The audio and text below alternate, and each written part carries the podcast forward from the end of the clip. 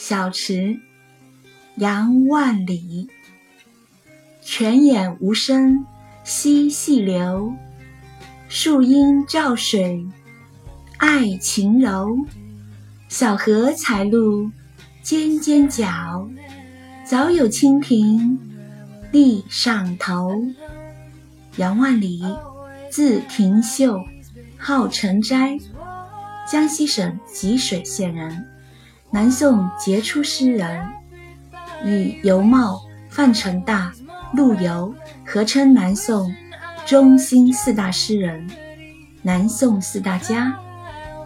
此诗是一首清新的小诗，一切都是那样的细，那样的柔，那样的富有情意。